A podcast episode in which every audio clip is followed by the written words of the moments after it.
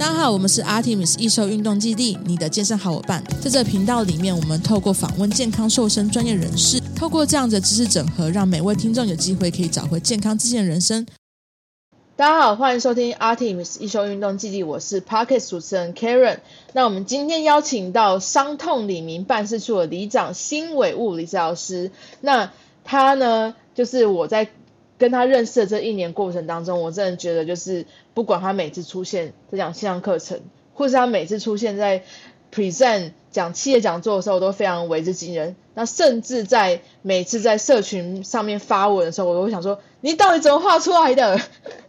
我都很想大问，就是为什么你有办法去制作这些素材，然后又又有有办法制作这么有重点又有吸睛的这些简报？所以，我们今天就邀请新伟来跟我们分享一下。我们欢迎伤痛里民办事处的里长新伟物理治疗师。嗨，大家好，大家好，我是新伟治疗师。然后呢，谢谢大家，就是谢谢 Karen 来邀请我上这一个软实力的这个主题。OK，没问题，没问题。嗯，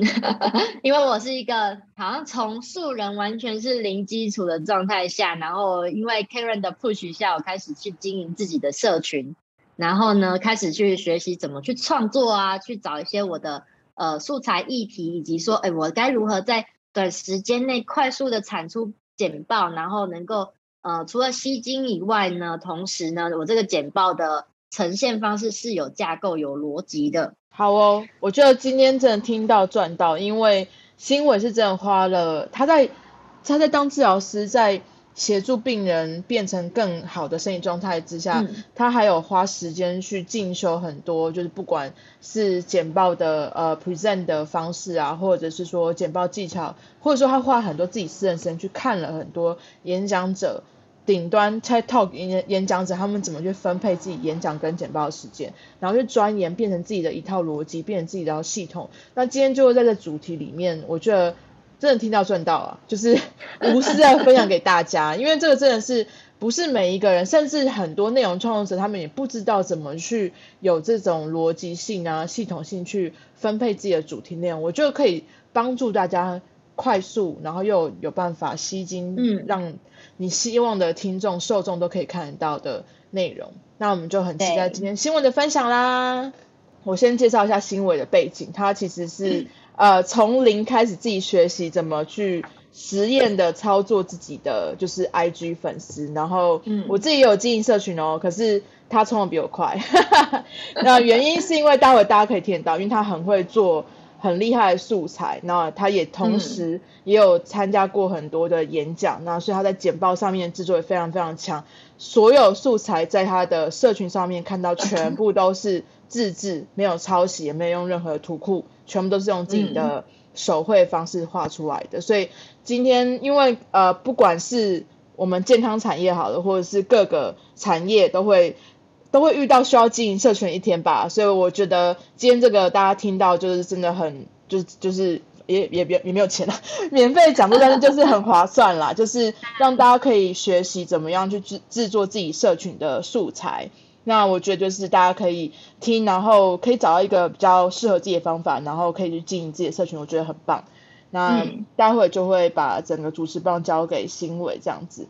好，那各位大家好，因为我本身是素人，所以我是真的是从零开始自己慢慢的摸索到现在。那我今天的主题其实就在在社群素材，还有就是简报的制作这一边。那我会提供给大家一个我个人觉得已经是够懒人的懒人包了。OK，好，那各位好，我是物理教师新伟。那你看到这个封面啊，这个这一张图也是我从在 Canva 上面去做制作，然后设计的，所以自己自己动手来，自己动手做。那其实我一开始想要创造社群的概念，是因为我想要去传达我的职业的信念，也就是所谓健康及自由，想要去宣导这件事情。那要怎么做？其实现在大家都是在 IG 啊、FB 去 po 文。那甚至有些地方是需要，像我过去的工作，可能有需要一些企业讲座，或者是我需要去开课的，呃，他的需求。所以呢，我就在一直想说，我要去怎么优化我的内容，让一般民众都听得懂。哦，好，所以这就是我个人的一个简单小介绍。好，那这是我目前我做的所有的就是网络上的一些文宣素材啊，不管是卫教文案或者是 PPT，那大家可以在生辉物理教所还有那个新伟物理教师这边两个地方都可以看到我的一些创作。那各位可以看到图里面这些卡通图案啊，这些卡通图案其实呢，它都是来自我自己画自己做。那我以前也没有学过素描，我也没学过美术美劳怎么画这些东西。其实它就很像大家不知道有没有听过，就是呃无脸无脸画无脸画那种概念。它其实就是我人去呃 demo 了一个动作，然后拍照下来之后，我把它上传到 iPad，然后去透过那个一个软体一个 app，然后去把它呢。把它描绘出来，描边，然后再涂上颜色，那这样其实它就已经等同于是你个人的创作，它就不是一个抄袭或者是呃一个就是网络截下来的图。那这也可以让大家就是避免掉说有那种版权的问题，因为像我们现在都要在网络上去行销、去公告、去教学一些卫教文案，那很怕的就是版权的问题。所以那时候我想想来想去，网络上也抓不到自己喜欢的图案，或者是说像我这种。呃，我是物理治疗师，我需要教一些动作，有一些动作的特征，我是网络上找不到图。那你除了如果你不想露脸的时候，你需要做用卡通图去去呈现的话，其实这个这是一个很好的方法，就是以你个人个人去拍一张照片，然后再去把它画下来，而且你只是描边而已，它其实没什么门槛，也没什么技术。那我今天其实重点不在于教各位怎么画，而是我要教大家，就是我怎么去搜寻我的。社群素材以及简报的制作，那社群素材你要去怎么就是抓到换就是观看者的目光，它其实是有一点呃逻辑或者是一些呃公式去学习的。如果大家是需要做一些比较短讲的部分的话，那呃不管是简报讲座或者是我们在那个 IG 上面去做文章啊，其实我们。一定会有一个假想的对象，就是你到底要对谁讲。那有些初学者一开始在发文的时候，会想说自己是不是呃发的文章会不会大家都重复发过，或者是说会担心说自己的专业度够不够。其实当初我也有这个心理心理的门槛，就是心理的障碍，一直跨不出去，所以一一直不敢去发文这样子。对，但是其实呃，我有一天我朋友就跟我说，你就去想着你做这一篇文。文案，你是想要对你自己的某一个学生讲，或者是你有看到某一个状况，你只是想要去针对这个人、这个状况、这个时事去探讨的话，那其实你就是做一篇文章，然后发在文上，而你的对你的对象就只是单单你想直觉对他讲的话而已。那其他人其实看到了，如果他真的深有同感，他其实会自动的对号入座，那就达到你发这一篇那个文案，或者是说一些文宣的效益。那再来就是说，哎，对方到底想听什么？确实，因为我们讲者很常会犯的一个错误，就是说我们会喜欢讲我们自己想讲的，但是对方不一定想听。那这个的话会比较 focus 在讲座，因为如果你是个人创作平台 IGFB 的话，其实你爱爱讲什么就随便你都没关系。可是如果今天当你是需要对一群民众卫教，对一群观众，甚至你想要传达你的理念给。底下的那个台下观众的时候，你就必须要先设身处地去想，说他到底想听什么，而不是我在想要讲什么。那再来会提供大家我找灵感的一些来源呐、对，因为我也是很常会有那种灵感空缺的时候，那这时候你其实有几个地方你去稍微刺激一下，甚至我会教大家一个比较简单方法去做一个有点像是树状图的延伸，那其实。这这些小动作，你一一步一步跟着去执行之后，其实你很快会冒出原本你可能只想要一个题目就卡关了，但是你透过这个步骤去做下去之后，你会莫名其妙冒出了大概十个、十五个一个十五十到十五个问题，可以让你去一直设计、一直去创作你的一些呃文文文宣或者是案或者是内容这样子。那在简报部分的话，其实呃，因为我们你会发现说，如果我们不太擅不太擅长制作一些美化或美观的人呢、你其实，在每一次你会想说，呃，我要做一个 PPT，我是要挑一个模板比较好看，但是通常网络上限定的模板，你抓下来套用，你会发现超难用。虽然它看得很美，但是呢，因为你要讲的东西跟那个模板它已经被定型，导致说你的。呃，你想讲的东西必须配合那个版面去做设计，这样感觉会很凌乱，也也会让你操作起来非常不顺，甚至是浪费时间。因为我过去还学不会，就是做一些简易 PPT 的时候，我其实很常花大量的时间，二到三个小时，都是在那里选颜色，然后调字型大小，然后调框，然后为了美编，然后还设计动画。可是这些其实都很多余，因为我们在做一个简报的时候，重点是谁？重点其实是讲者，而后面的那一个 PPT 的简报，它本身呢，只是。是一个辅助，辅助当下台下听众去进入那个你讲述的环境，所以其实简报做的呃精致跟漂亮，我觉得它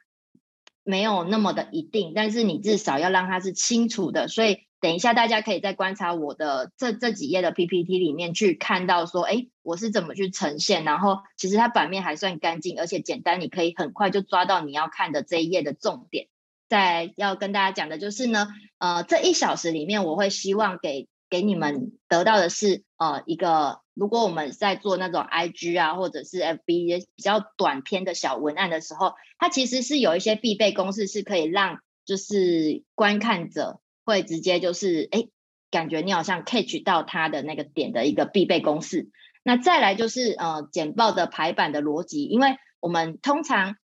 如果没有特别就是。去设想说，哎，自己的简报要讲什么，逻辑要怎么拼凑的时候，通常大家都是第一步打开 PPT，然后打开第一页，然后开始第一页、第二页、第三页这样做下去。但其实做完之后啊，有时候你再回过头来去讲的时候，会发现说，其实它是不通逻辑，或哪里不顺、卡卡的，或者是有些很牵强，甚至有些是废话的区域这样子。所以呢，其实我们是需要先做好一个架构，做好一个架构之后，你就直接看着那个架构去把。每一页的 PPT 排出来，而且这这个这件事情我真的落地执行的时候，我会发现说，原本我可能做一个简报会花四到五个小时的时间，但是大家看到我今天做的呈现这个简报，其实短短它只花了我大概一个小时半的时间，从前面的逻辑顺序到我后面整个呈现的四十几页 PPT，它通通都在一个小时半内就全部都完成了。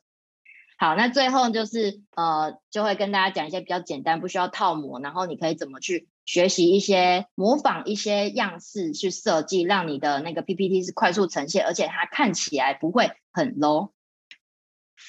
好，那一开始呢，我们对谁讲？通常我们是讲者的话，我们通常都可能是讲述这个主题的专业，而你对的人都是非专业的人，所以呢，其实你会注意到的几个点，就是你要先考量的是你对的这一些对象，他的年纪、职业、兴趣跟动机。怎么说呢？因为年纪的话，简单来讲就是。呃，我常会需要对五六十岁的年五六十岁年纪的叔叔跟阿姨讲话，那我也需要对就是像那种一二十岁，有些是高中生，甚至是呃年轻人去讲话，呃讲一些我们讲座的内容这样子。但其实你对不同年纪来讲，你跟他们去沟通的方式它就不一样。所以当你要当你在设定你要讲的对象的时候，你要先抓好。呃，我们通常很难去一鱼多吃，所以你先抓好你的年纪，你的年龄层在哪里，所以他们会惯用喜欢诶习惯听的一些用词用语，这个也是你可以在你的呃文文案里面去呈现的。再就是所谓的职业，像我会需要到面临到企业讲座、健康讲座，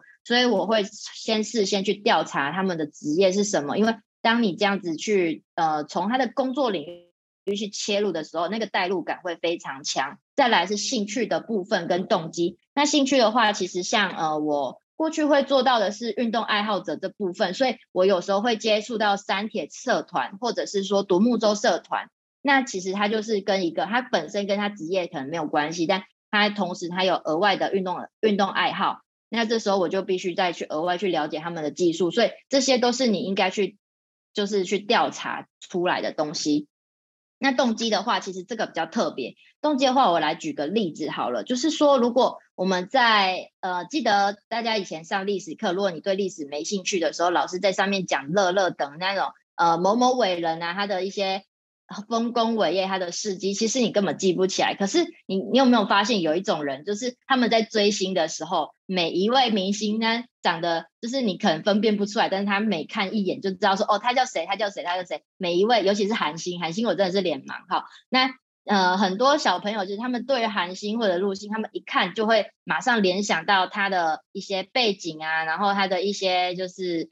呃他的个人的档案资料，这样，哎，你对的民众他们的年，你去调查完他的年纪之后，其实你可以去带动，你可以去连接到说，哎，他们这个时代，他们比较感兴趣，而且他们会比较有兴趣去记忆的东西是什么？那这时候你在设计的过程中，你就可以抓这几个要点去套路。那像我最近最近接到一个比较困难的，就是。呃，就是幼稚园的部分。那幼稚园，幼稚园小朋友怎么办？其实这时候你第一个想到的，一定就是你要先抓他们热爱的卡通是什么，以及他们现在的流行语。流行语像是呃，他们喜欢那个救火的那个狗狗啊，或者是汪汪队，然后什么的，这些都是可能要事先去调查，甚至要问老师很清楚，你才会知道怎么去设计你后面要讲的东西以及排版的部分。好，那讲完这些之后呢，其实这些我觉得大家都知道，但是我还是要提醒各位，那再来最后就是你再来，你要需要换位思考，去以他的身份去想这件事情。而我这里要跟大家讲的重点是，其实大家对于他会害怕的议题以及他渴望的议题，这两个就是如果你有办法设计你的呃文案主题，可以牵扯到害怕及渴望这两件事情的时候，通常都会让人很直觉的去点进去看哦。OK，所以这是我这一页要跟大家讲的分享的一个关键。好，那我们就直接进来，我帮各位就是整理下来，就是观察到其实呃，在我们不管是 IGFB 或者是其实 YouTube 那种短影片里面呢、它其实都有一个会让人一直不断的看下去的一个架构三要素。因为我先我发现，其实现代人因为资讯太发达，所以他越需要懒人包。那你讲越多东西，他反而越没有兴趣听，或者是他会有点困顿。所以呢，这时候我们来看看我在医学上是怎么表达的。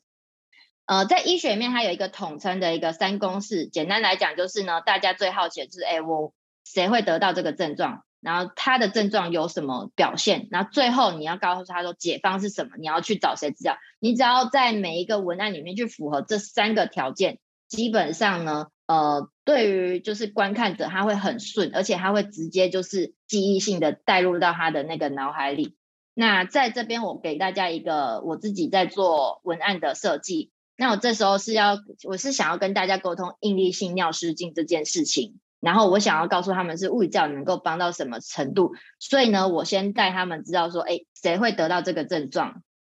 ？OK，尿失禁的人，我已经在主题上面讲到了。所以他我已经抓到主题，谁会得到就是尿失禁这一群人。那他会有什么症状？我在上面清楚的告诉他说，用力咳嗽、用力用力大笑以及搬重物。然后再来，我要给解方，给解方，我在下面的这个地方给了分级，以及你可以去呃，你可以找的治疗的呃治疗的对象是谁。像我做了分级之后，我直接很清楚的告诉他，如果你是轻度、重度，你就可以去找到哪边去做治疗；如果你是重度跟重极重度的时候，你应该是直接寻求的是手术跟侵入性治疗。那其实。呃，光这一光这一个很简单的排，就是介绍跟排版，其实我没有特别的设计太多的桥段。那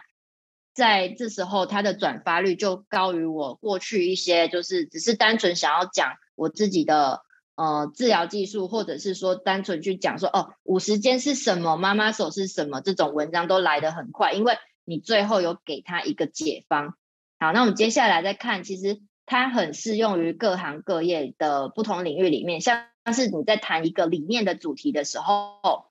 你一定破题告诉你，告诉大家说，哎，主题这是什么理念，然后你就会告诉他说，嗯，你这是什么理念，然后呢，大家最想知道的是，哎，这个理念它可以带给他什么好处？最后，最后你一定要给他一个具体的行动。当你讲太多都没有用，你一定要，呃，读者他其实有时候。我不能，我们不能说他很笨，但是他其实在读的过程中是不想要思考的。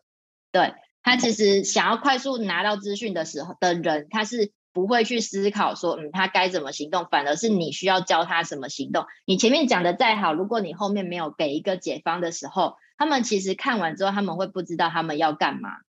然后在，尤其是对于非专业领域，就是说，哎，他对这个领域完全不懂的时候，其实他是没有想象的。那我觉得。这这里我也可以跟大家分享一下，就是当初我们在学习就是设计运动处方的这件事情上，书本上很多设计运动处方说，哎，你要加强，呃，如果是特殊族群，它有肌力，然后还有平衡，它有一些反应能力的时候，呃，书上乐乐等讲的很多，但是实际上没有人带你操作的时候，其实你很难想象说你可以介入哪些因素。这时候你就就会发现有些人会需要，就会开始烧脑，有些人就会开始去寻求模仿这样子。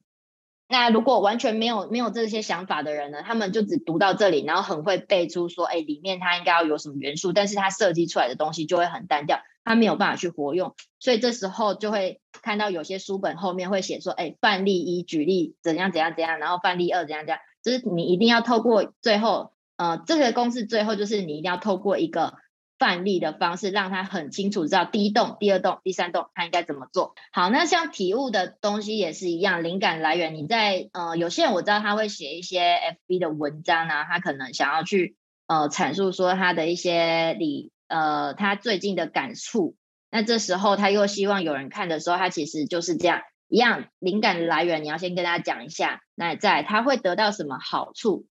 OK，最后呢，你会得如何去改变？那这个最常讲的应该就是像呃 YouTube 或者是 FB 会有人会写一些说喝水的桥段啊，就是他们说什么喝水三十天会有什么身体的改变。OK，那其实他们你可以去观察这类型的文章，基本上就是他可能看到了其他人喝水产生身体的变化，那再来他就会下面下一段就会写说哦，他会得到什么好处。那如何改变？所以他就开始做执行。那最后他甚至呈现了他的样貌给你看。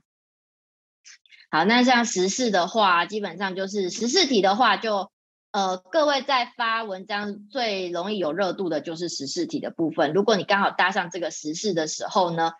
呃，其实出这种懒人包是很快就可以迅速抓粉，所以我们就可以快速整理说，哎，何时发生？它到底影响的关键人物是谁？而这个人做了什么事情，做对应的方法，或者是说他这个这个事情的呃解方是什么？所以大家看到现在啊，其实可以发现，我一直在强调后面，就是除了你给了好处之外呢，你要给他的是一个解方哦。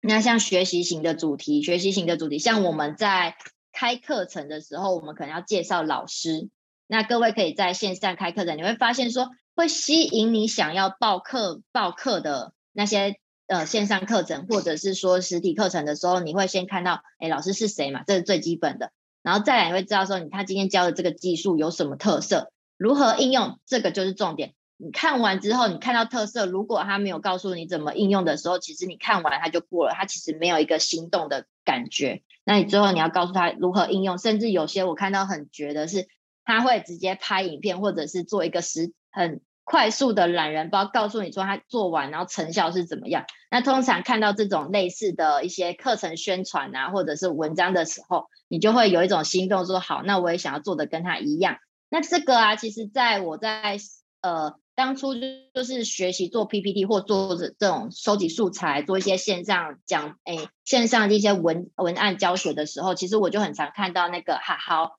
好好上面就有很多的老师他会。他会去 push 他的课程，那这时候你去点进去，好好，他的用法、他的使用手法，其实就跟这个很像。他会先介绍老师，介绍特色，最后呢，他会让你知道，哎，他会很清楚的明白告诉你说，你可以怎么应用。所以其实当时在上面，其实授课的老老师这样子的模式下来，他们的授课率都蛮高的。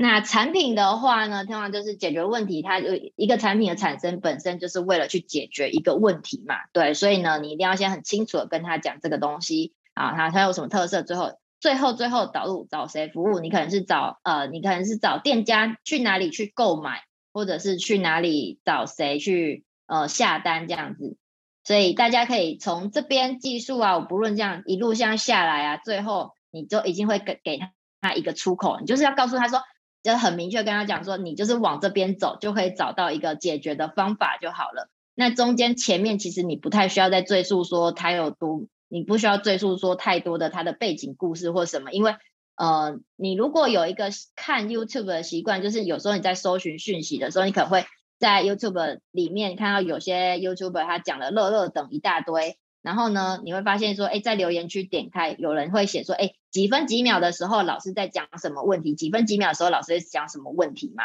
对，然后这个就有点像是像是这种三步骤的概念，基本上就是，呃，现代人真的很懒，所以你只要点开，然后找到自己想要看的地方去点那个位置就好。所以，呃，问你的排版比较多，你就是很重点式的一二三，他们就会自动翻页去找他们想要的答案。所以我们在整理一些文案或者是一些素材的时候呢，有时候我会觉得我们很像，呃，我们很像在做一本百科全书，而且是它一个直觉、一个直觉式的问题，加上一个很直觉的一个解方，这样子就好了。所以不需要想太多，不需要像我以前那样很纠结的想说，我应该要呃写得多仔细、多清楚。其实你写得再仔细、再清楚啊，对方都对方其实不一定会真的想要去一个字一个字去读它。好，那接下来讲完就是这种三步骤，大家可以抓到这个感觉之后呢，我来跟大家讲，就是如果今天当你有一个主题，像这次呃我被邀请来讲这个社群素材与简报制作的主题。那我在设计这个东西的时候呢，其实我在想说，我到底里面要讲什么？所以我就跟大家分享我的这个找灵感三五三的一个法则。好，那我在看到这个主题的时候呢，其实我当初心里冒出了第一个三，就是我在想说，我要先我对我到底对谁讲？说我在想说，我要理清我的客群。那再来就是呢，呃，会想来听这一堂课的人，他们。会需要做遇到的瓶颈是什么？因为我一开始还没办法很快速的掌握大家的状况，我只知道说，哎，各位可能是素人的状态下，所以呢，素人最容易遇到就是哎灵感空乏的问题。然后再来就是呢，我们在初期做 PPT 这时这这个时段的时候，我们还没很上手，还没有办法抓到一个节奏的时候，其实我们很常花大量的时间再去为了做一个简报，为了做一个 PPT，然后去呈现美观，但是其实超级。浪费时间，我可以跟大家分享，在我以前很拙、很基础的状态下，我做一个做一张 PPT 或做一张你们可以在 IG 上面搜寻到的我我很前期的一些呃文文案文宣的时候，其实那个一花就是六小时，你就发现我花了一整天的时间，六小时只只做出了那六页东西。OK，这就是我在呃制作的上面的瓶颈，所以我会我会从我的角度去看这件事情的时候，来告诉大家说，其实这几个地方可以提供给各位，就是如何去应用。那再来就是呢，从这五这三个地方再拉出来五个，就是拉更细一点来去看的话呢，其实我需要的是很清楚的客群背景来去设计我的内容，再来他们想听的内容是什么，然后我要提供的方法以及简报的架构跟排版。好，这就是我接下来谱出来的五个东西。那最后呢，在每一个之后，我谱出了三个三个大方向，五个五个重点之后呢，我会在后面再去做一个延伸。好，背景它可能会啪啪啪有三个三个呃小，就是一些关键啊，或者是三个想要提醒的。提醒的点给大家。那当然，车后面呢？为什么我一直强调在三五三五？大家等一下在后面看到我在跟各位分享那个便利贴法则的时候，你也会看到三跟五这个数字。OK，那其实它就是有点像是树枝状这样发散出去。一开始从一，然后这就是慢慢的延伸出来有三个，然后再从这三个里面再慢慢的去，呃，这三个主题去慢慢的扩展，去把自己想要排出来的架构去延伸去思考。那这其实是我在做，呃，做后期在做制作简报的时候，我在设计内容上，我会这样子慢慢的写，呃，尤其是我会写在纸上，就是一个字一个字慢慢写，然后想到什么就写，然后用树枝状图去发散去自己的想法。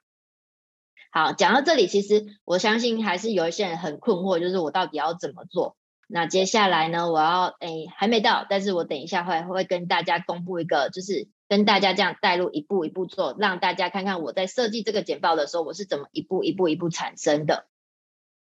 好，那另外就是呢，灵感控法的时候，其实大家最直观的就是，哎，你可能就是是去去翻书啊，去看说，哎，你有没有相关主题？那我会做的另外两件事情就是，我会去翻投影片，就是其实有一些比较大众型的议题啊，那个网络上其实有很多讲师都在讲，那。其实我就会在那个投影片上面去打下，就应该说 Google 搜寻里面去打下投影片，然后去呃像我上面搜寻的这个界面这里，然后去点上那个 FlyType 跟 PPT 这样子，那其实你就可以搜寻到一堆讲师做的 PPT，但是我不是要你去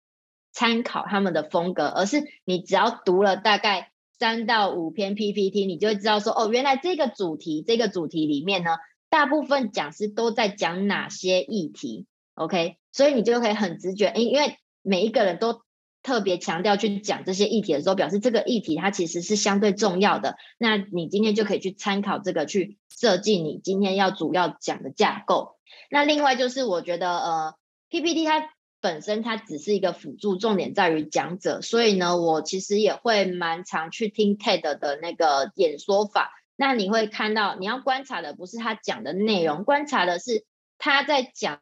的过程中，他的投影片是怎么去配合主讲者的。有时候投影片会整个全部暗掉，那目光他就会抓回来讲者的身上。有时候呢，投影片打开打亮，然后他会用一个呃。很黑暗的事情或很光明的事情去做一个前后的对比，去把观众的目光抓回来。所以其实在，呃听 TED 的演讲，其实我在观察的是他去怎么去操作他在讲课的节奏。因为我们知道说，有时候有一些课程啊，你一讲就是十五二十分，哎，不要十五二十分钟太少，三十分钟甚至一小时，那其实台下观众会很腻很腻。这时候你要去怎么设计桥段？所以。呃，我们我在就是实体讲座的时候，其实我会操作很多不同的技术手法。那最后我也跟大家讲说，这些是我在哪边学到的。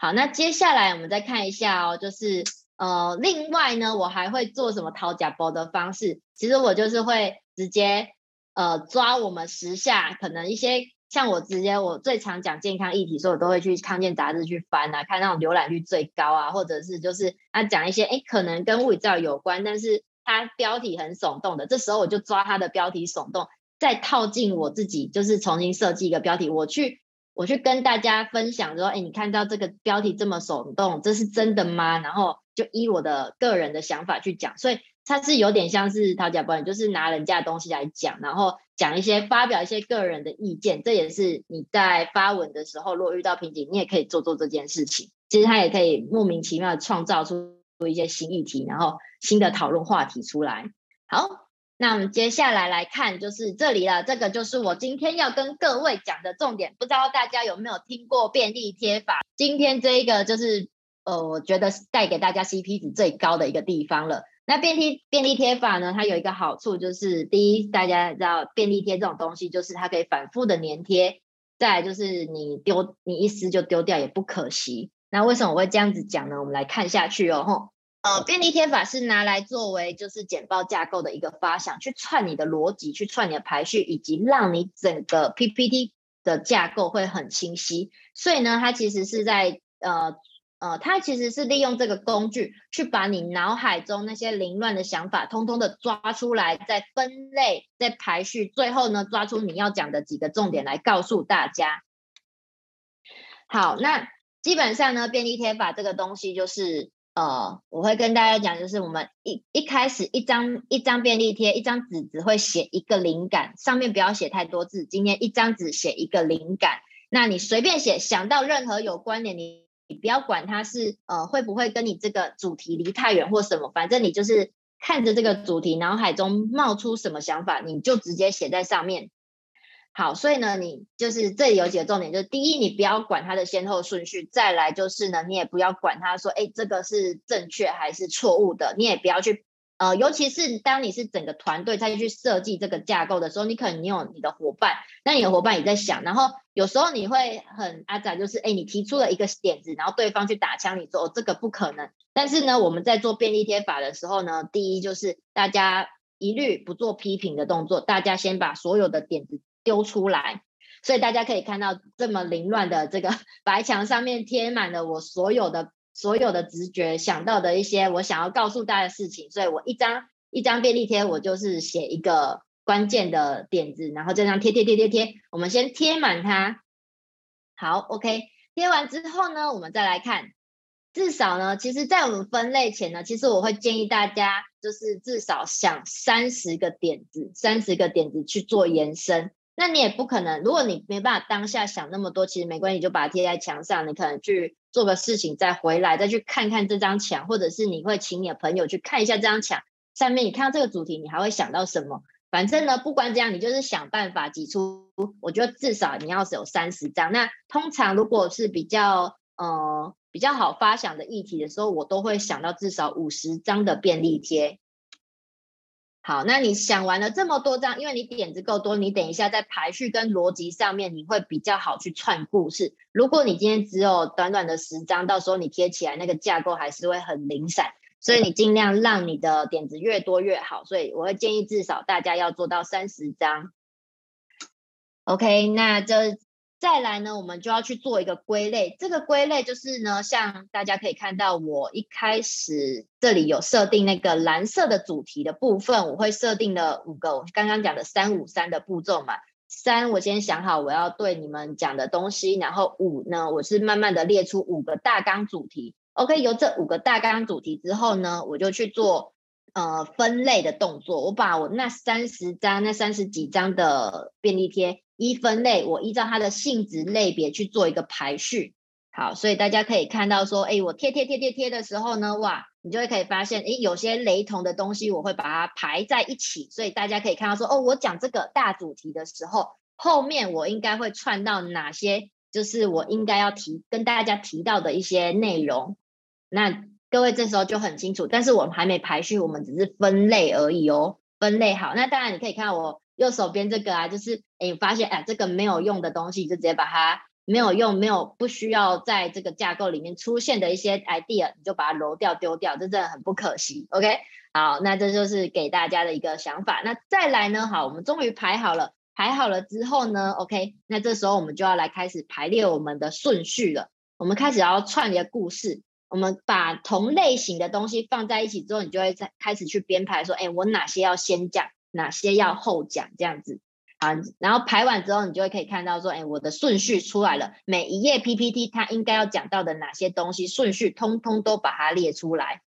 好，接下来呢，会提醒大家，就是又出现三跟五这个数字啊。基本上三跟五它其实是一个大数据的统计，就是这是在那个专业简报例里面讲师们去统计出来的。其实我们在跟呃不熟悉这个领域，或者是不太知道这个呃。呃，不太知道这个专业的对象讲东西的时候，基本上我们不最多不超过五个重点，OK？最好的状态是你只给到三个重点，因为你给再多，十分钟过后，下课十分钟后基本上都忘光了，所以五是一个极限，三是最刚好的状态，所以各位切记，你要抓重点的时候不要贪多。所以有时候其实，呃，像我这个是已经。列好就是我已经抓好五个大纲，但其实有时候，呃，我们在编排的时候，我也不会限制自己有几个大纲，我会一次列很多出来，可能列到七个八个，那我才做分类。分类完之后呢，你再开始从中间，呃，你觉得这个大纲可能它可以融入在纳入哪些小细节里面去讲，它不需要额外提出来。反正你不管怎样，你去把它浓，嗯、浓缩成大概三到五个状态，这样子就好了。好，这也是方便给方便给就是当下听的观众去好去抓抓取他的呃阅读的重点。那同时就是三五这个架构，其实它也是相对比较呃扎实一点，然后你可以依你的顺序去排，尽量让它是由浅入深，然后环环相扣。好，最后我们来提到就是简报的形式，简报的形式呈现的方式，我们刚做完了。这些之后，你其实排序出来之后呢，基本上你的整个架构就出来了，所以你会知道说，哎，你这个简报里面第有有要提到的几个重点，然后这个重点里面你会带到的哪些内容，那用这样子去编排的时候，其实你只要盯着白墙，然后你就开始打开 PPT，一页一页的这样做下来，基本上那个顺序就通通串起来了。好，这是我提供给大家，就是在便利贴操作上面的部分。那再来就是，呃，如果你真的对于美感没有什么概念，然后也不知道说我要怎么去，呃，编排排版，让我这个版面看起来更好的话，简单，呃，简单给大家一个，呃，像我现在呈现的方式，你就是底图字大，然后简单几个字，重点上去就好，你也不需要给太多，也不用图案，什么都好，就是如果你要给图的话，我会建议给一个满版的概念，就是你一样你的。讲述的东西都在你身上，但但是呢，你给他一个画面感。如果你要给图，你就给一个满版；如果你要上字，那你就给一个大字幕。然后再来就是呢，最后就是你每一个 PPT 只传达一个重点，你不要太散太多，你不要就是一个 PPT 里面你要讲到好多个东西，他们其实到最后记到最后只会记到最后一个关键字，甚至有些人就是你问他说哦，我前面第一句提到什么，他根本忘光了。所以呢，一页 PPT 我们只会塞一个重点，而一整份的 PPT 架构里面呢，我们的最多单元主题就是三到五个，它不会再多了。接下来，嗯，这个东西排版排列都 OK 了之后呢，再是配色的部分。简单讲，我跟会等一下会跟各位介绍到中性色跟重点色，以及说在字型上我比较常用的字体，大家也可以去呃尝试看看。然后还有字体大小，其实它也会影响到阅读者的观看的那个他的专注力。好，那像其实呃，我这一整份想要告诉大家，其实是便利贴法的这个部分。我希望大家去学习说，哎，如何去拼凑自己的架构。基本上，其实你架构通、逻辑通的时候呢，你也会方便方便你去讲述你想要讲的东西，同时听的人也会很清楚知道说，哦，你知道说你要怎么去带他的那个逻辑的思维，那他就比较会顺着你讲的方式，就是一路看下去，他就不会有那种。突然出现，哎，他发现说这里有矛盾点或卡断卡断点，然后去破坏掉他已经沉浸在你讲述的一个呃环境里面，然后自己又跳脱出来，这样子的话，他其实很难，你很难去抓住他的吸引力，那他的那个目光，OK，所以呢，便利贴法是我想要提供给大家的。然后再来就是说，我们在呈现的方式啊，会跟各位再复习一下。就是我们在发想的时候，便利贴法怎么做呢？一张 PPT，一张便利贴只会有一个想法、一个点子，你上面不要写太多，因为你在编排的时候，你就是很直觉的看到那一张纸，你就知道那是什么。所以从头到尾都在讲述，不管是一张便利贴或者是一个 PPT，它一页它就是只会有一个想法，它不会再多，因为再多的东西你会没办法去帮它做分类。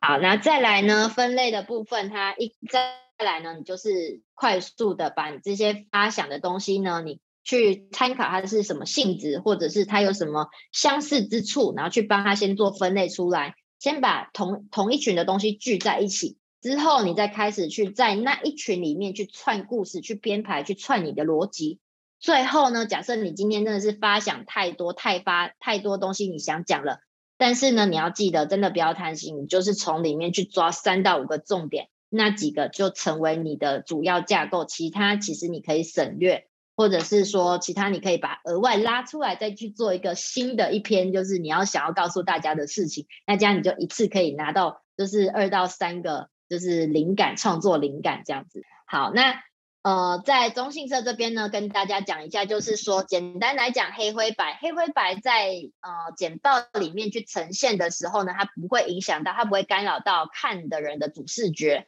那另外在重点色上呢，像我自己会习惯挑两个颜色，但是如果如果最多最多不超过三个颜色，就是你让整个画面的协调上不会有太强烈超过，就是超过三个颜色，让它很杂，让看的人主视觉不知道看黄色还是看红色还是看绿色。OK，所以呢，这这一次我的那个主重点色上面呢，我会放的是深蓝色，深蓝色是大家一开始看到我的创作的时候，我就把我的主自己个人的主题色弄弄出来，再来是黄色的部分。那另外这两个主题色完之后，我顶多顶多只穿插一个红色去做一个呃显示亮度的颜，就是提醒重点啊，或者是提醒一些事情的部分而已。那基本上其他的地方你就简约风格，让它呈现黑灰白，这样子就会让你的整个 PPT 呈现起来会比较干净利落。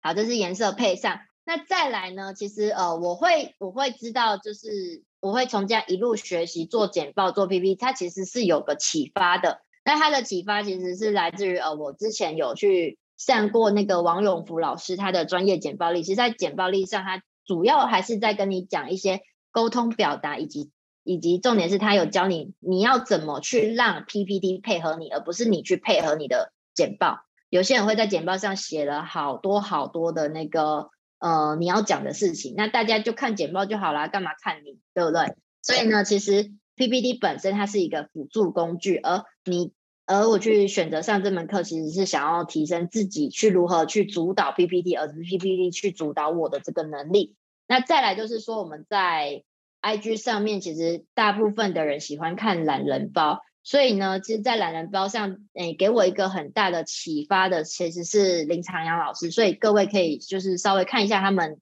他们两个人的那个呃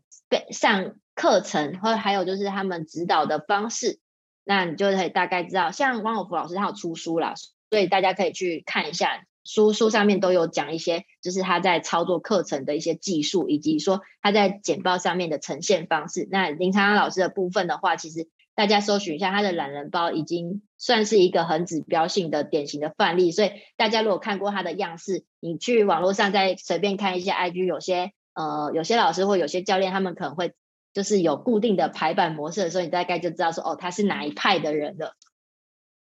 好，那接下来呢，我还会，哎，我比较想个自己觉得还不错，想要分享给大家的，就是在于，呃，像是技术类的东西，或者是说专业人员的东西，像是我我会习惯看那个南渊药师，还有就是微笑药师，他们在去设计他们的那些文宣的时候，他们是怎么去抓重点呈现，以及他们是怎么去做排版，让让人家就是看了之后可以很快的去找到自己想要的。呃，自己想要的重点，因为如果我们今天不是用讲课的方式的时候，其实你就是呈现一个你自己整理好的东西。那其实我在药师这边，南苑药师这边看到他整理的清整理的东西的时候，还有一定的格式，而且他会很很直观的告诉你，哎，这个功能是什么，种类是什么，顺序是什么，所以你可以很快速的去抓到，哦，原来这个东西是这样子做，然后实验水是怎样，优点优点是什么什么状态这样子。那在微笑药师这边的话，它就更偏日常一点，是更偏日常日日常，还有就是去帮大家解密一些，就是嗯，我们一些可能生活中的谬误啊，或者是我们对用药的关系，那你就可以从上面去观察，哦，原来它是这样子去呈现它的重点。好，所以这是我我在平常在制作 PPT 上面呢，我会去参考别人在去呈现他们想要讲述的东西的时候，他们会去怎么样。用什么形式去编排？那怎么样的排版会让人看的时候，那个看的时候你会觉得，呃，你会一路这样往下串下去，而不会就是，哦、呃，都是字，然后一看就跑掉了。尤其是像像，其实我们可以看到药师这一篇文，微笑药师这边的文章，它其实里面的内容，它的字很多。那它要怎么让你就是一直想要看下去？其实它有一个固定的排版模式。那各位也可以到 FB 粉专上面去搜寻，其实多看别人的创作，你自己会有自己的呃想法，还有就是你自己的一个公式去跑。我今天就快速的分享一下我是怎么从就是呃制作简报跟素材上去找灵感。那在这部分呢，也想就是跟大家分享说，哎，我我这个从素人的状态，那遇到了什么困境，以及到现在就是我怎么去呃完成这些事情。好，那我很谢谢新伟的精彩分享。嗯、我觉得大家可能呃，我不知道大家有没有上过线上课程，就是之前前一两年的时候，线上课程非常非常火红。然后所以大家看到就是线上课程一档一档的推出啊，呃，其实有很多很多的就是技巧，就是刚刚新伟在这次的讲座里面呈现出来的，用用便利贴的方式去设计这个课纲。所以其实我们在嗯，就是在设计线上课程啊，或者简报，或者社群，或者是文章的时候，这个简那个便利贴的技巧是非常非常实用的。因为线上课程你不可能就是设计呃从头到尾，然后你完全没有任何的，就是怎么讲企图心或是规划去把这个课纲无缘故的生产出来。所以今天就很完整呈现，就是软实力要怎么去怎么去达成的。因为这个事情是。它要有非常有系统性，要有非常有逻辑，你才有办法设计出一场非常精彩的线上课程，或者是说，就是你在社群上面的内容。所以很多时候我们在做简报啊，或者是就是线上课程，或者是就是呃社群的素材的时候，花点时间去做这样子便利贴的方法，我觉得其实非常非常的好。便利贴刚刚有讲到嘛，有的有些东西拿掉，并不是说叫你就是以后就不用用到它，对，它反而是可以变成 Part Two、Part Three，就是延伸出来的一些想法。嗯所以刚刚新伟那个简报里面那个图，其实是我们我们之前要有一档像课程在做，对对，对，对，我们在做的就是叫做知识萃取啦，把我们专业人士的一些就是想法，然后把它萃取出来，因为知呃很多东西都在我们头脑里面非常非常分散。嗯所以就是我们把它变归类成几个大重点，然后我们这一次的课程、嗯、这次的文章、这次的呃，比如说社群的素材，可能就是以这三大重点去做，然后呃，剩下多余出来的内容，可能就可以变成延伸出来的内容去做其他的用途，这样子。嗯、所以其实我觉得就是在不同的呃像新伟他今天分享的简报内容，其实就是刚刚讲的福哥的简报的课程。对，他是真的花钱花时间去上了这个课程，然后去把它提炼出来，变成现在自己当做物理治疗师，不管是面对企业讲座，或者说自己在做社群，嗯、或者在做各种简报的露出的时候会去用到的。对，所以我觉得今天的讲座非常非常精彩，很实用，非常感谢新伟的分享。我真的觉得就是。像他以一个新手的物理教师，在临床经验之后变成到物理治疗所，他现在是一个物理治疗所的算是共同创办人，所以我觉得他真的是爬升非常快。很多人都是很前面，可是他在他的软实力的方面就呈现很多很厉害的点，然后让大家可以看得到他，然后又可以在专业的领域又不会遗失掉这样子。哦，真的 PPT 真的很容易不小心就做的太。就是为了精美做太久，我之前真的是有时候六小时、八小时真的跑不掉。但是因为随着你主业的工作还是很也是花时间的东西，所以你其实平常很累，回家你根本没没力气再花大量的时间。那我通常都会用假日，就是一个空档抓一个小时的时间，或者是说我在治疗所跟同事开会的时候，我们就用那个时间，然后。设定一个主题，然后开始去发散，想每个点子，然后点子想完之后，拼拼凑凑全部弄完之后呢，我大概就一次一小时的时间里面，甚至不用一小时，你后面操作快的话，二三十分钟，所有的就是你可能就一次处理好一个月或两个月，你每周要去，就是像我是每周都要直播，每周都要直播的主题，其实就一次就全部出来了。那尤其是系列课程，尤其是像 Karen 刚刚讲到的，因为其实现在大家都很容易有机会去上一些呃做一些线上课程啊，或者是做一种一系列课程的配套。那这时候你要去怎么安排，就会就会让就会其实我觉得便利店方法真的是可以帮助大家很多。然后哦，对，我觉得时间上就是我这是想要强调的重点，因为这个方法从六到八个小时到你现在做一份 PPT 可能一个小时一个小时半就成。全部都处理完了。那呃风格的话，其实大家自己摸索一下，因为其实你如果固定那个风格之后呢，你后面基本上也不太需要做做一个大改，因为你要记得，就是你每一次去讲述用 PPT 讲你的时候，你如果有一个重点色，你自己个人的颜色的时候，你就一直用同样的模板出去，也会让大家更容易记忆你。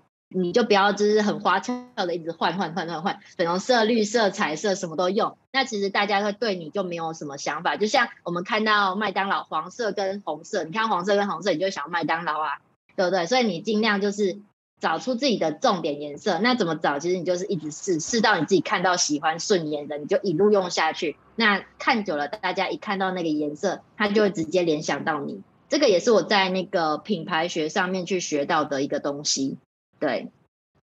好，这也分享给大家。就像，哎，那个像我自己的，就是如果是我 podcast 的话，我就是也是用粉红色就作为基底，所以大家看到应该不是鲑鱼色吗？好好好，鲑鱼色，鲑鱼色。因为加拿大的那个鱼是鲑鱼。那如果你今天是你今天对象是要对专业的人讲，那你当然你的设计风格，你的呃假想对象，那就是一个专业人士。那你就不可能去抓到那些就是非专业的人了，所以你刚刚讲到里面已经有两个族群了，他们两个本来就不会同同时出现在一起，所以你可以制作从两种，就是你可以用最浅白的话去对一般人讲，那你这个你就会你就大概知道说哦，你这次绝对不会抓到专业人士，因为他们不是这一个主轴里面。那我也会想跟你分享的就是说，真的我们不要。呃，我以前会想说，对我这样发这么简单的东西，会不会被专业人士笑说太太浅了？没有，然后最后想一想说，没有，我就没有要对你讲。所以呢，对，只是你要有心态，心态先调试好之后，你其实就就是我会每一次做做一些文案的时候，我就一直想着说，呃，我今天就是要对着一个某某患者他的状况去讲。那你会对号入座就会对号入座，不会的话，他也其实专业人士对专业人士他比不会有太。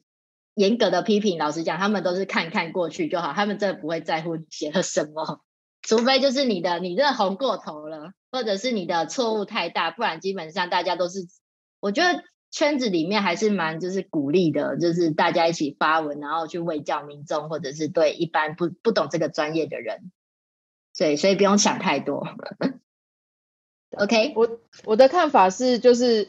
有很多时候，大家都会很害怕自己被视为不专业的那、嗯、那一份子嘛。所以其实很多时候，比如说你的最终的最终你是为了想要看到你，可是如果他是一个呃初学者或是刚入门的人，但是你发的东西非非常艰深，让他会看不懂，让他会遗失掉你自己到底在讲什么东西，他还没有到那个程度可以理解的时候，你发一个很简单的东西，他就会慢慢的被你。就是教育，然后跟随着你，一直到他真的需要到那个程度的时候。所以，就算说你今天是发非常浅白的东西的时候，这个孩子他他为什么会一直看你的原因之一。所以，这个也是在当初我在做社群或者在做 podcast 的时候遇到的问题，就是我很害怕我自己讲的太浅，所以让很多人会觉得，哎，你为什么要聊这么浅东西？就是这个这个大家都在讲，可是。大家会去听你的节目，就是因为他需要听到这些东基本东西，他才会去慢慢的往深入去发展。而且 Karen Karen 就是真的是打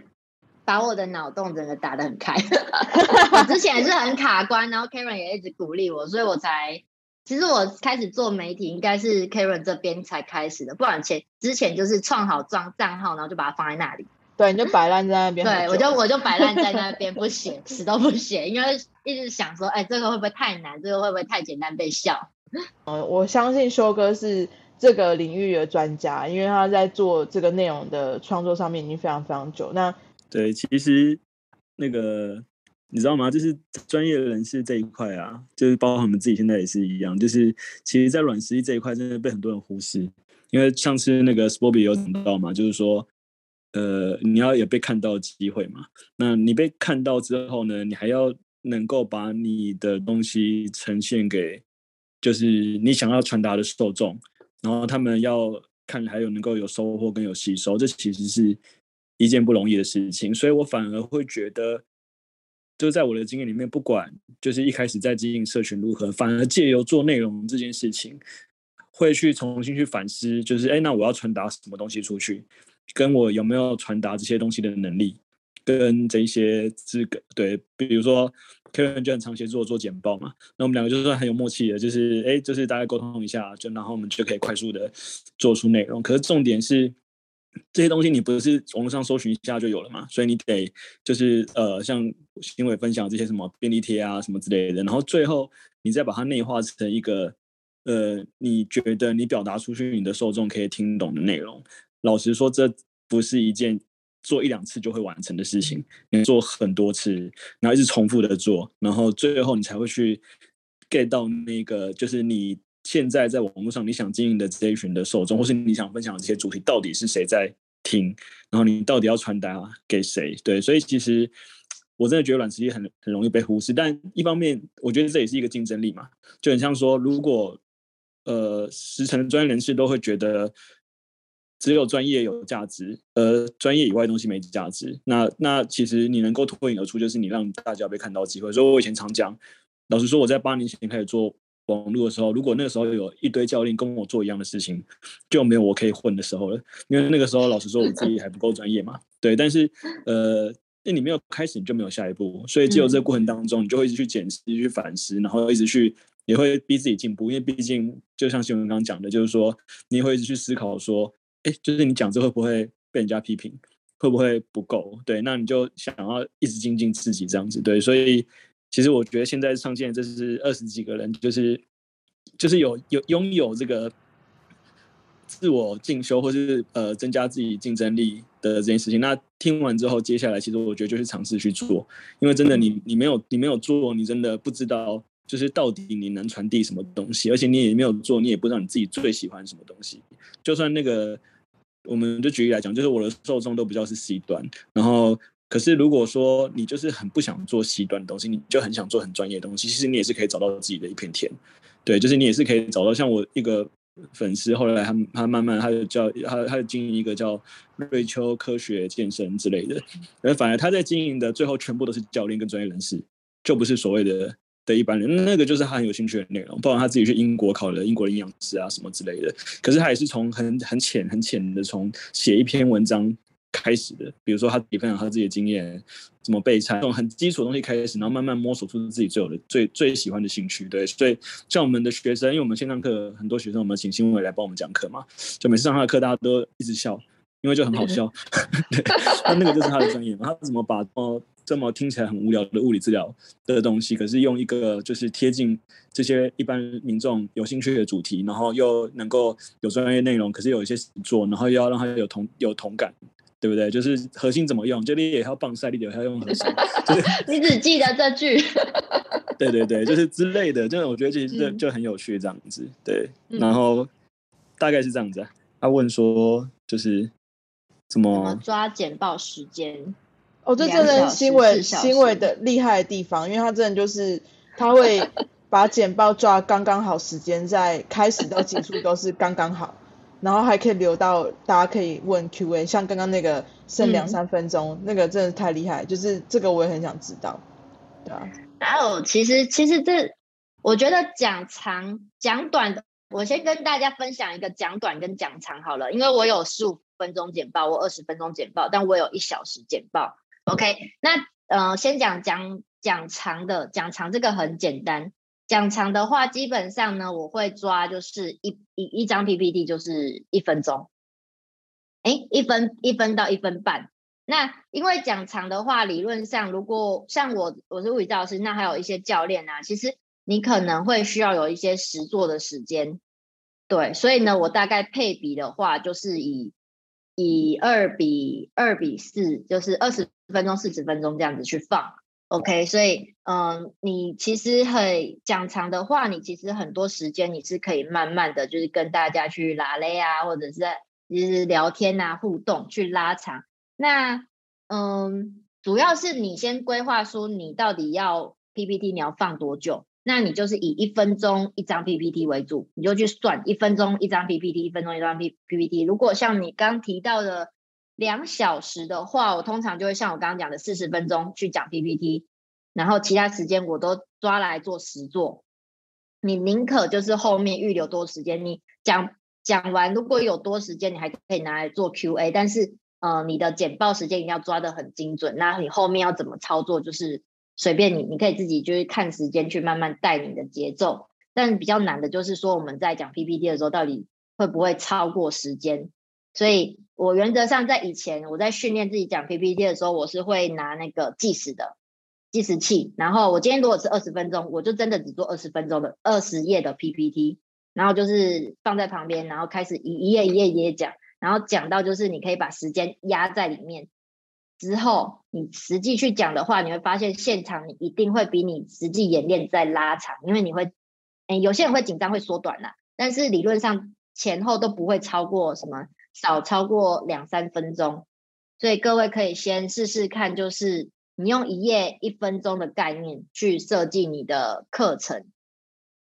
那像那种长讲，就是他一定是要带一些动作，或者是你不可能叫人家坐在那里听你讲两小时、四小时，通常成效都很差。所以我通常都是抓二十分钟，二十分钟就会让他们动起来，动起来这样子。那动起来就是看你代课的，你带你，因为你。因为我现在是呃教教练嘛，所以你其实代课的节奏你很清楚，你可以花多少时间，所以你先把你能掌握的先抓出来，然后剩下的时间你再去练自己 PPT 的那个讲话的速度。但最最刚好的状态，其实我这样 run 下来，还有就是我问的一些简报讲师，他们基本上都会建议，就是如果你要长讲一分钟一张一张 PPT，OK。那像是有时候那种五分钟 PPT 啊，也有五分钟短讲那种什么电梯式简报，是吗？是这样讲吗？对，那这种很短讲的部分，它就是以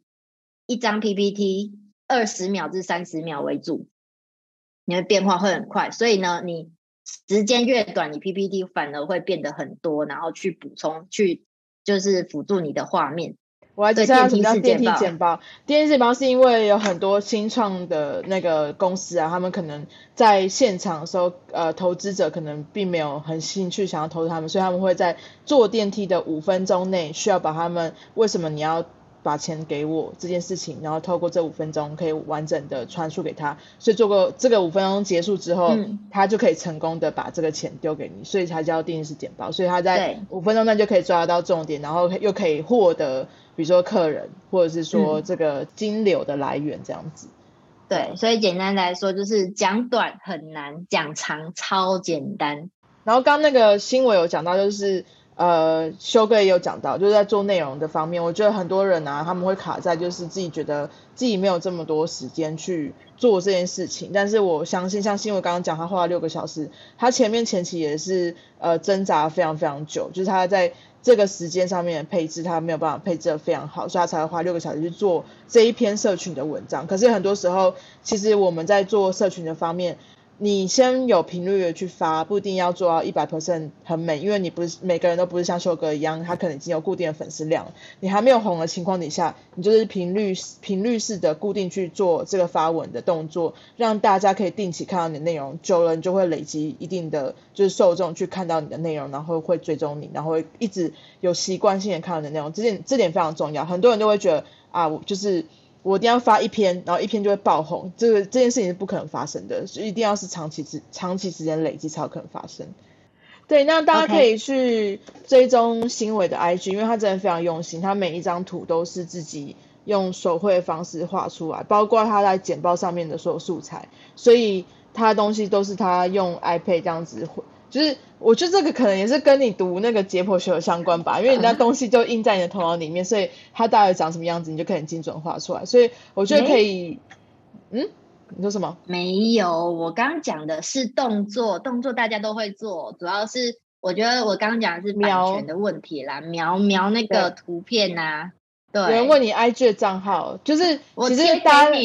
对，其实它很多小小元素其实都自己画，我觉得非常厉害。然后那时候我跟新闻讲的一点就是，它有非常非常多的元素，它可以很大量的先产出固定元素之后，放到自己的简报里面，放到自己的社群里面，放到自己的文章里面，其实就可以满足很多不同平台的需求。所以你不用花很多时间就可以画，就可以完成这件事情，不是说每一次。的呃，比如说简报，每一次的社群素材等等的，你都需要重新制作很多素材，所以那个素材是可以有时间就可以准备下来，你不用到很精美，可以用非常简陋的方式，但是又看得懂就可以了。很感谢新闻今天的分享，非常非常精彩。嗯、然后我觉得就是今天这这个课程，我觉得如果有感受人可能会受到你启发，然后开始经营自己的社群啊，或者是说做简报突然间变很美，然后很有重点之类的。对，那呃，欢迎大家去支持新伟的 IG，然后如果真的有身体方面问题，也可以找新伟做治疗。因为像我为什么会跟新伟合作，也是因为他虽然就是年轻，但他有很多临床经验，然后他